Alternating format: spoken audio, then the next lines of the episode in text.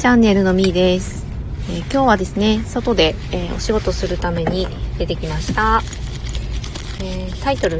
オンライン事務局って何っていうことで以前夜中にですね、えオンライン事務局の話にたまたまなって、え話をしておりました、ええどういう経緯で、え話をこんにちは。フォー ルーテさん？ホルテさんでいいのかな？菊線、聞き線です。聞き線です。美味しいおやつとコーヒーさん。そうなんですね。私今からちょっとカフェに行って、えー、仕事します。その前にちょっとだけライブしようと思って立ち上げました。えー、私は基本的にはずっと雇われて仕事しかしたことなかったんですけれども、うん3年前ぐらいからですね、えー、自宅で仕事ができる状況いいなと思いながら家で仕事をするスタイルに仕事のやり方を変えて、えー、3年目です。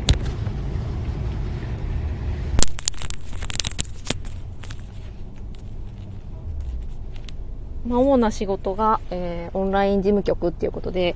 えー、ググってもらうとですね、これを専門にした会社も出てきます。ただ私は事務局っていうものをもともと知っててこの仕事をし始めたというよりは事務局っていう仕事をこう作っていったっていう感じが強いです。えー、ゆびペンさん、こんにちは。大阪出身の東京在住33年、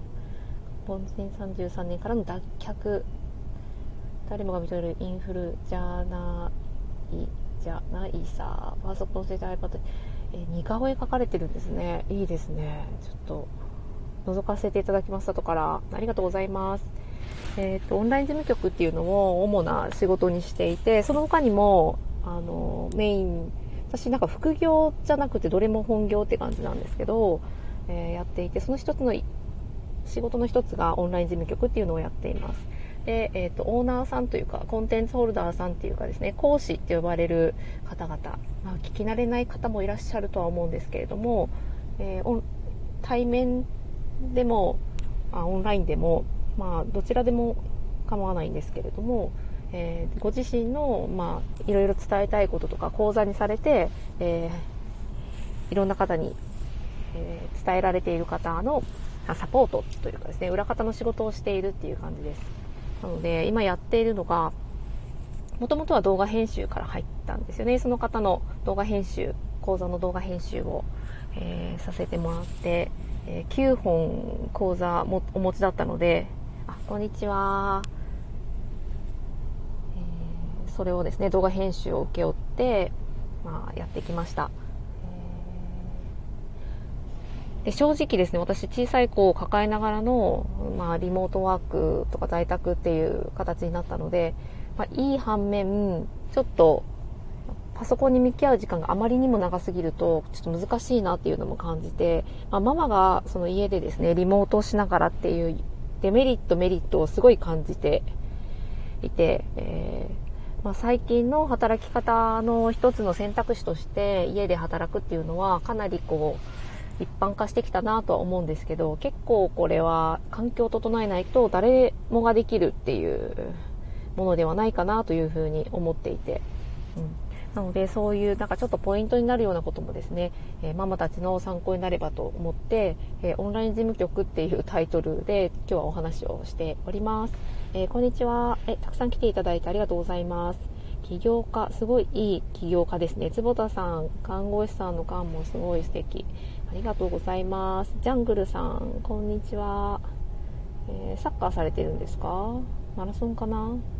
私も元陸上部です。えー、アッキーさん、スタイフ6ヶ月目さん。あ、私も大体6ヶ月ぐらいですね。結構放置して、危険でずっといたんですけど、最近ちょっと伝えたいことが、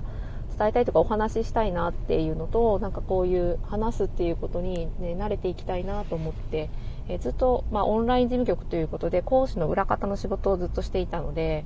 えー、なかなか、まあ、講師的なポジションに立って話すっていうことはなかったんですけど今後やっていきたいもう一個のお仕事が、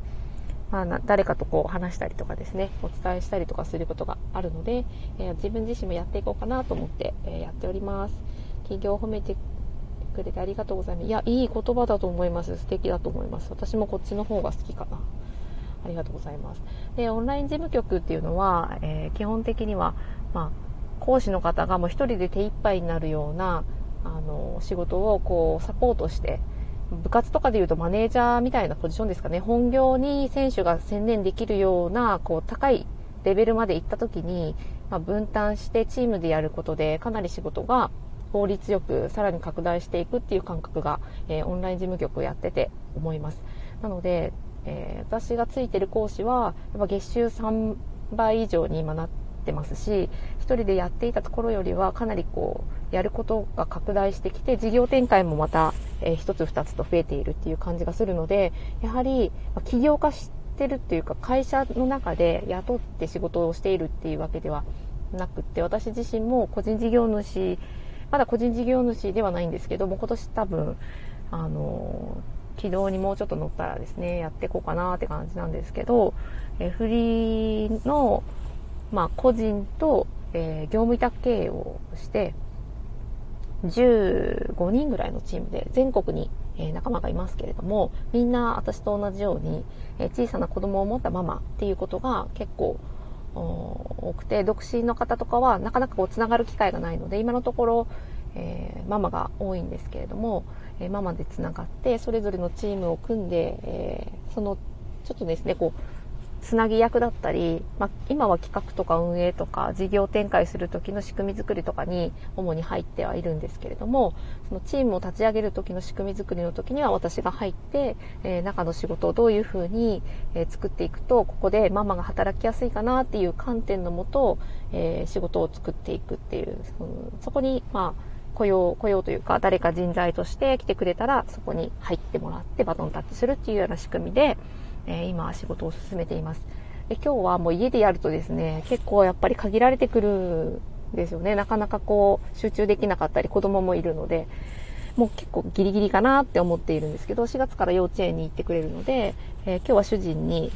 まあ、任せて、えー、出てきて、え、かなり家族とのやりとりも、あのこの仕事の変化によって、え、かなりいろいろ話をして、え、コミュニケーションもだから余計に取るようになったので、すごく私は良かったなというふうに思います、仕事を変えて。うん、なので選択肢が増えたっていう感じで、別に企業、どっかの企業で働かないとかですね、もうなんかこう、勤めにこう会社に行くっていう感覚を捨てて、捨てたとかいうそういう感覚はないんですけど、やはりこのオンライン事務局っていうことをしてみて、リモートとか在宅とかっていいなと思っています。あ、坪田さんありがとうございます。お暇な時はぜひよろしくお願いいたします。えー、キムッツさん、ニートからの挑戦、継続を続ける人さんが、お、なんか、うん、収録で挑戦継続仕事で雑学が配信されてるんですね。わ、なんかちょっと興味深いですね。ありがとうございます。そうのでこう働き方を変えるっていうのが、まあ、その人その人のライフスタイルでまたちょっと違良さが違ってくるなと思っていて、えー、なかなかですねこう子供が熱出したとか言ってパッて預けれるとか保育園問題私か補活失敗してるのでえー、行った時にはもう待機11人待ちでとか言われて、あなんか途方に暮れますよね。なんかその言葉聞くと、あーって言って。で、私はまあリモートワークっていうことで収益がこうやっぱり安定はしてないので、自分で仕事取りに行ったりとか作ったりとか、まあその、案件増やしたりとかしないと自分で増やしていくっていうことはできないので、まあ、収入に応じての保育園の基準っていうのはかなり私には、あのデリケートな問題で、えー、それがこう確保されないと保育園にはやっぱり預けられないっていうなんかボーダーラインもあったりして、えー、声がとてもありがとうございます。言われたことない。いや私も小さい子供いるので働き方考えて、そうですよね。本当にでも今はすごく、まあ、模索しながら2年間やってきて、まあ、子供をなんかこう、ほったらかしにしているような状態も正直あったりするんですよ。家で一緒にいると。でもやっぱりこう、家で一緒にいることで安定していたり、ちょっと病気して、病気しないんですけど、すっごい病気しなくて元気で、もうありがたいんですけど、元気な上に、やっぱり遊んであげられないって思い込んでる自分とかもいて、ただ一緒に過ごせてる時間っていうのは子供にとってはどうなのかなって思った時に、あの、いることだけでもこう、良かったりとか、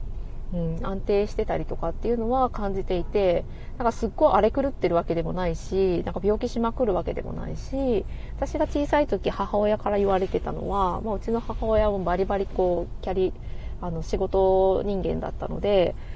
と結構熱出して、子供って熱出したりとかして、えー、お母さんの忙しさとかを、まあ、コントロールするような、なんかお母さんとこう、えーつながっているってよく言われたりもするんですけど私が忙しい時に限ってあああんたは熱出してたもんねみたいなことを言われてみたりとかしていたんですが、まあ、それを今の私が振り返るとま、息子はですね、正直私が働いていた時、働きに出ていた時に、えー、もうゼロから預けて仕事をしていたので、やはりこう、こちらがこう、焦って仕事をしているような時期に熱を出してくれたりとかして、私を休ませてくれたりっていうのはあったなっていうふうに。なので子供の調子を見ておくことで、自分の調子もわかるっていうような、まあ、本当は自分がコントロールできて子供も健やかにいた方がいいのかもしれないですけど、なんかそういうのは感じていたので、家でこう過ごすっていうことは、あの、まあ、フルで構うっていうよりは、一緒にいるっていうことの安心感っていうのはあるのかなっていうふうに思っていて、まあ、このオンライン事務局っていう形で仕事を今始めているのは、まあ、そういう意味ではすごく良かったし私の周りの15人のママたちも同じようにあの終園未就園児というかですね、えー、幼稚園に行くか行かないかぐらいのお子さんお持ちの方が多いので、まあね、なんかいいなって言ってます、この働き方。ただまあ、自分でペースを作って、自分でスケジュールを組んで、自分が仕事できる環境を作ってっていうことで、まあ、ゼロからのスタートのお母さんもいるので、え、そういうお母さんが入ってきても働きやすい環境を作るっていうのを私は今、えー、このオンライン事務局の中では意識して仕事を作っていっているっていう感じですね。なので、あの一般的に言われるオンライン事務局とか、えー、まあ、コンテンツホルダーさんって言われる、まあ、何億とか稼ぐ方の、えー、サポートについてる事務局さんもいらっしゃると思うんですけれども、まあ、ちょっとやっぱり体系が違うというか体制が違うというか、えー、それも感じています。でいろんな方の、え、お話を聞かせていただいて事務局やってる方のお話聞かせていただいて活かせるところは活かしながらあただ、まあ、自分たちがただ働きやすい環境を作るだけっていうよりもやはりそのサポートしている、えー、オーナーさんというかコンテンツホルダーの講師の方がやっぱり、えー、理念とかってもお持ちで、えー、そういう理念とかにも共なんか共感して働いているっていうのがあるのでやっぱり一緒にいいものを作っていきたいなみたいな気持ちはかなりあって、えー、そこがやっぱりあるから、うんまあ、ママたちの働く環境っていうのにも目が向けられていてすごく交互ともにいい状態だなっていうふうに思っています。オンライン事務局なので、今日はですね、家、そうは言っても、まあ、それは半分綺麗事だったりもするんで、やっぱり家の中で、えー、しっかりお母さんもやりつつ、働きたいなっていう自分自身の願望もあるから、今日は、あの、主人に全部任せて、まあ、夜ご飯はちょっと作ってきたんですけど、夜もちょっと仕事で食事なので、えー、結構遅くまで帰らな、帰れないかなって、まあ、楽しみでもあるんですけど、帰れないかなって思うんで、まあ、全部任せて、で、こういうのを受け入れてくれる体制っていうのをずっとやっぱり意識しながら作ってきたっていうのがあるので、すごく嬉しかったりも、こう任せられるっていうことがですね、嬉しかったりもするし、まあ、こういうふうにですね、ちょっと楽に、かつ、やっぱ自分のやりたいこととか、仕事ができないかもしれないとか思っているママたちにも、まあ、働き方いろいろあるよっていうですね、話ができれば、すごくなんか家でもっとこう活躍したいのにとか、社会と取り残されているとか、自分がもっと働けたらもっと家計にも、え、貢献できて、なんか肩身の狭い思いをしなくて済むのにとか結構聞くんですよね。で、ご主人の考えがやっぱり一番で、えー、その奥さんの声がなかなかその実現しないっていう相談も聞くんですよね。えー、自分のことだからですね、自分で決められない環境ってどうなのかなっても思うし、まあそれをですね、まあ、家族に相談するっていうのはすごくいいと思うんですけど、相談をすることがなんかこう、お伺いを立てるになってるんですよね。それがなんかちょっとね、やっぱり見てると悲しいなって思ったりもするので、まあ、自立したいっえ、精神的にですね、え、そういう環境から自立していきたいっていうお母さんのサポートもですね、今後やっていけたらいいなと思っています。えー、なので、えまあ、周りにですね、そういう方がいらっしゃったら、ぜひオンライン事務局っていうのがあるっていうのは、まあ、ちょっとね、なんかこう頭の片隅に、皆さんがなんか発信者になる、ならないといけないみたいなですね、そういうなんか風潮もあるんですけど、かなり需要は高いんじゃないかなと。みんながみんな一人ずつが発信していっても、絶対手一杯になる臨界点っていうのが見えるんですよね。その臨界点の時に、まあ、秘書さんを置かれたりとか、まあ、事務員さんをピあのピン、その時その時で、えー、頼まれたりとかしてる方もいるんですけど、えー、一番何がそこでデメリットかっていうと、こう、まあ、人によるとは思うんですけど、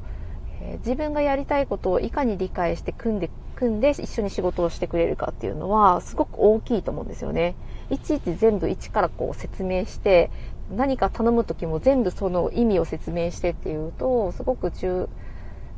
力がですね、あの頼んでいるのに倍かかるみたいな精神的に負担がすごいとかですねあったりしますなのでこのオンライン事務局さんとして自分のサポートについていただく方を選ぶ時もやはりその辺の、えー、汲み取ってくれる力とか逆に提案をできるぐらいの関係性が持てる方っていうのはすごく貴重だと思うので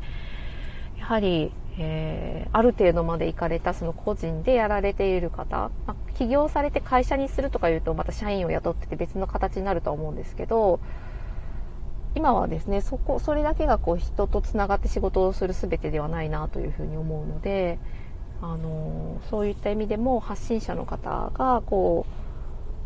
うですねこう人とつながる一つの選択肢としてこう事務局を置くっていうのはあるかなというふうに思います。まあ、ウェブ関係のなんかマーケッターさんとかですね、えー、何かデザイン、デザインをされているとか、まあ少し専門的な方はちょっと違ってくるかもしれないんですけれども、でもやはり一人企業、一人企業まあ、会社を起こす時に1人でもう社員ゼロで起業して全部業務委託系でチームをこうパートナーチームを組んで仕事をしているっていう方もこのスタイフ内でお話聞いてたらいらっしゃってでそれで、えー、同じ理念を共有しながらお互いに仕事を分け合ってするっていうスタイルもなんか聞いてなんか似てるなっていうふうに思いました。なので、えー、オンライン事務局はただのこう雑用係っていう側面もあのや組み方によってはですねその人とのパートナーの組み方によってはあるのかなと思うんですけど私自身が事務局のメンバーをこう取りまとめたりする時に思うのはやはりこう受け身の体制で仕事をされるとかなり、えー、一からは全部教えてっていう形になるのでなかなかやこのしかもオンラインでウェブウェブ上でなかなか会えない遠くの方と仕事をする時にはやはりえー、解決思考を持っている方っていうのはかなりこう能力としてはあの向いているそういうそういう考え方を持っているだけで、え、このオンライン事務局っていうのには向いているなっていうふうに思います。もうパソコンがですね正直電源さえ入れられないっていうお母さんと一緒に、え、仕事をしているのでもうそこからですねサポートしていくんですけどまあ、もちろんパソコン使えた方が、あの、そこのステップは早いので、仕事はすぐ来るっていう感じなんですけど、その、なんかそういうスキルは、まあ、どうでもいいっていうか、うん、まあ、基本的にはやっぱり、その気持ちがしっかりしているということと、自立しているっていうことと、まあ、家族の中で自分のその、えー、コミュニケーションをうまくとって、自分が仕事しやすい環境を作れるとか、あとはその解決をしていこうという問題提起は誰でもできるんですよね。あれがこうだからできないみたいな。そうできない理由で問題提起はできるんですけど、その問題に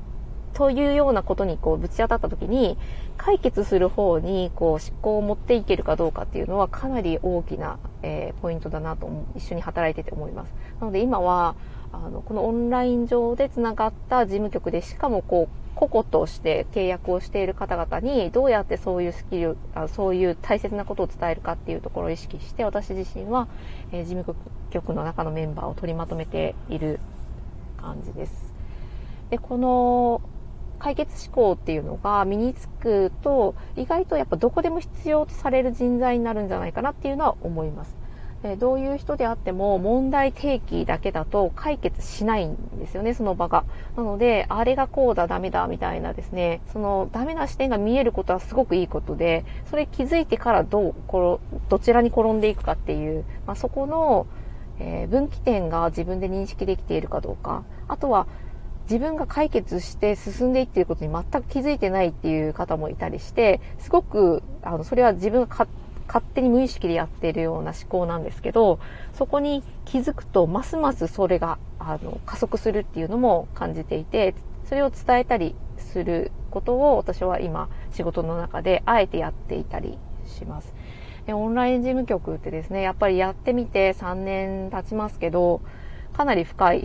ですね。働き方のポイントとかも、やっぱり一般の会社に行って顔を突き合わせてやるのとはちょっと違うし、えー、ただ言われたことをするだけだとかなり効率が悪い部分もあったりするんですよね。言われないとできないので。で、やっぱり自分からこう、これが必要かなっていうふうに仕事を見つけていって、新しい事業でどういうふうに進んでいくかをコンテンツホルダーさんとか起業されている方と理念を共有して、えそこを汲み取った上で自分で情報を取りに行ったりもするんですよね。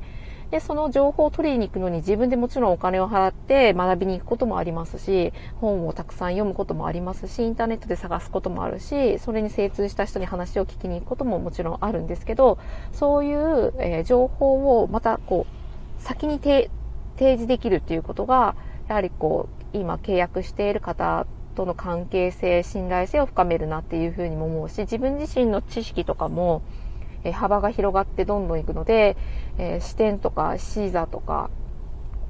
え広がっていくなというふうに思っています。なのでめちゃめちゃ今ストレス、まあ、忙しさにこう追われて、え母親らしいことができなかったりとか、自分の時間みたいなものが持てないような、なんとなく、こう、悶々とするような気分になることもあるんですけど、今は、あの、すごいストレスは少ないなというふうに思います。なので、えー、働き方ってですね、やっぱり人生の、働くっていうこと自体が人生の時間をものすごく使っているし、まあ、睡眠もかなり使ってますけどね、3分の1は睡眠してるので、寝ている時間とか寝る時間もすごい重要だなと思いますけど、あと家庭にいる時間、住む環境。で、あとは、えー、仕事をしている、まあ、他の方は別のことに時間を使っているかもしれないんですけど、1日何にどれくらい時間を使っているかっていうことを考えたときに、その時間、やっぱり長いものに対して、えー、自分がですね、心地よくなったり、快適になったり、すごくこう、前向きになったりするように時間を使っていける環境を作っていくっていうのは、まあ、人生良くするのにはかなりいいのかなというふうに思っていて、まあ、たまたまなんとなく本当にしたくてし始めたものではなかったんですけど、えー、やはりそこの環境からどうやったら良くなっていくかっていうのをずっとやっぱり私自身は考えて考えているなっていうことにも気づいて、えー、それがかなり、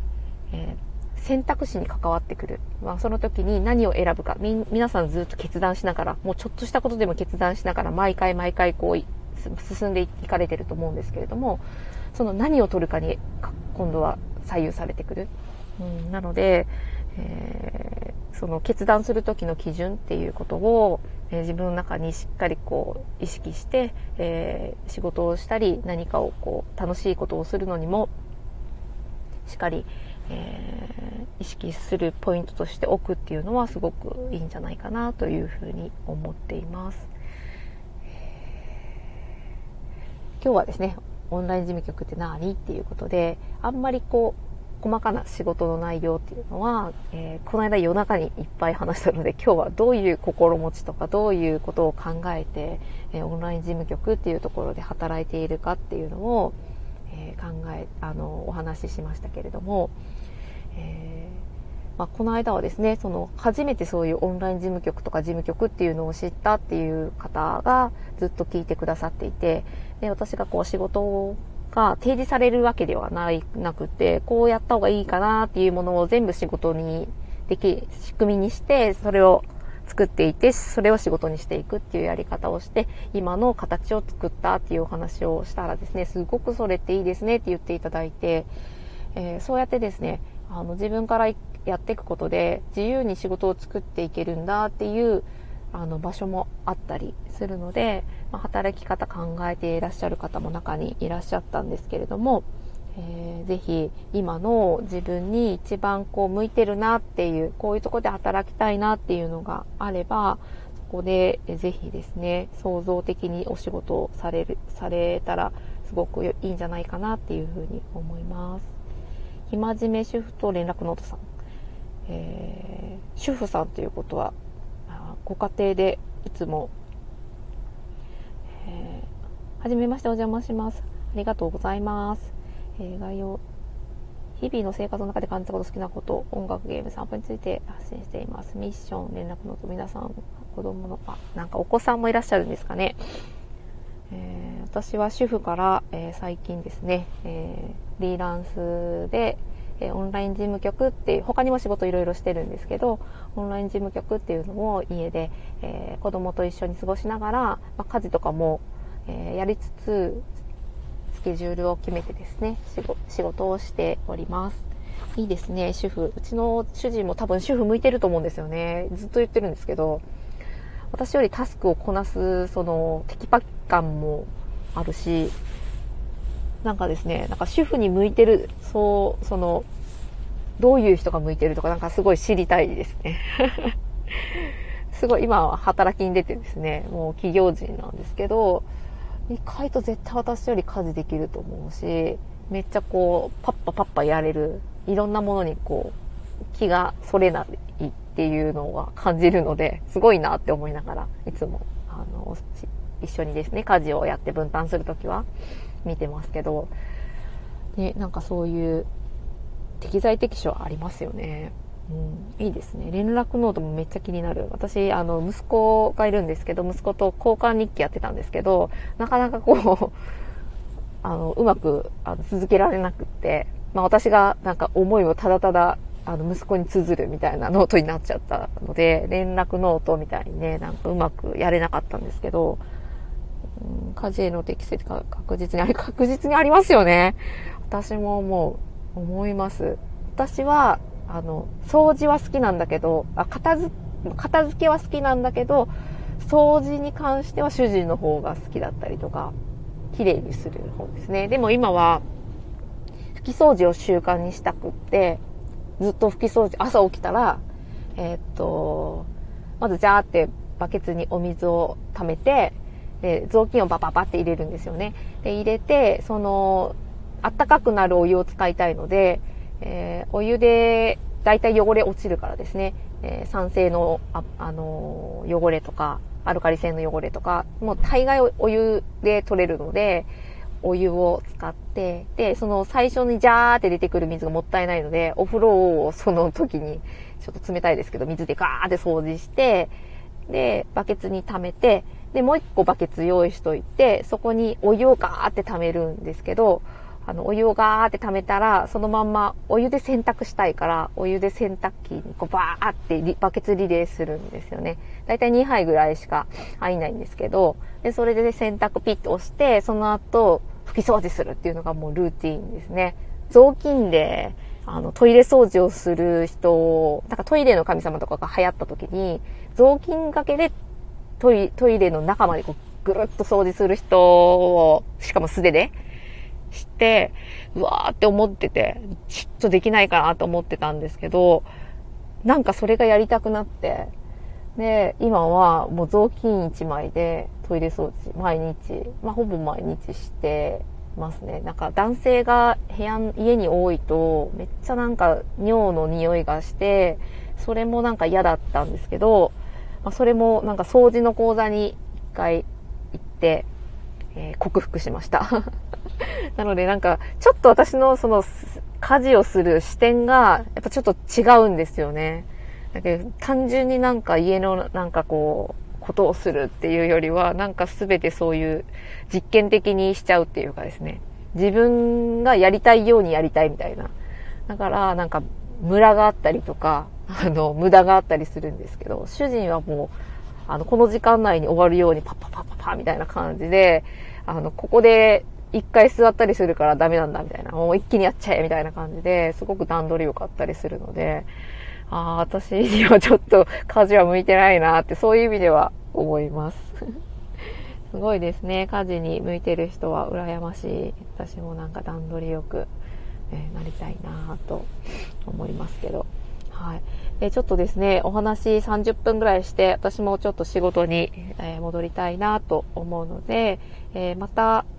あのお話、オンライン事務局って何の時はこんな変な話をしております。最後はなんか掃除の話になっちゃいましたけれども、えー、なるなるほど自分の理想に向かっての家事なのかもしれません。そうですね。もうなんか、また話し続けちゃいそう。なんかこ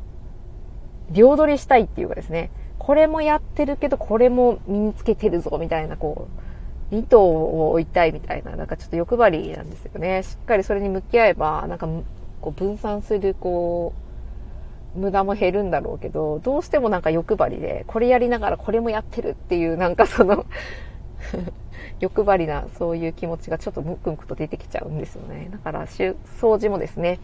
えー、拭き掃除も、あれすごい、あの、意味があって、あの、科学的に拭き掃除。もうこれもいつか、あの、拭き掃除の科学的な話っていうのはしたいなと思いますけど、まあ、そう、すごくいいんですよ。拭き掃除が。あの、スピリチュアル系の方はね、拭き掃除されてる方多いかもしれないんですけど、拭き掃除が、あの、もたらす、えー、人への効果っていうのは、ものすごくあって、私はそれはすごく感じているし、えー、その場のですね、気が良くなるのがもう科学的に証明されているので、それもですね、いつかお話できればいいな旦那さんは現実の課題を処理するために家事をするような。そうですね。もうあの、結構あの、計画的に物事を考えるタイプで、まあ、感情優位ではないですね。私も感情優位ではないんですけど、私は結構こう、どっちかっていうと、天然ちゃんとか呼ばれる感じですかね。あの、抜けてる、どっか抜けてるので、えー、主人はどっちかっていうと数字を終えたりとか、あの、論理的にこう物事を考えて、今はこっちの方がいいっていう、あんまりこう感情に流されないタイプなので、まあ、現実の課題をそのまま的確にそのまま受け取って、じゃあやろうみたいな、そこになんかす無駄な感情があんまり入らないから行動が早いんだろうなっていうふうに思っています。これは心理的な側面から見てもそうなんですけど、うん、なので私はなんかこう、ちょっとこう妄想癖があるというかですね、あの感情移入とかとはちょっと違うし、なんか怒ったり泣いたりみたいな、そういうこう、バイオレンス的なこともないんですけど、どっちかっていうとこう、むくむくこう頭の中でいろんなことを妄想してしまって、まあなんかこう掃除しながらもそうやって運気が上がる科学的な話を頭の中でこう想像しながらこう掃除したりとか、なんか変なんですよね。まあ変って言われるのは私にとっては結構褒め言葉に近い。まあここが多分また変なんでしょうけど。なので、えー、まあそんな話はどうでもいいですね。皆さんの大事な時間をちょっと奪ってしまっている気がするので、えー、今日はこのくらいで終わりたいと思います。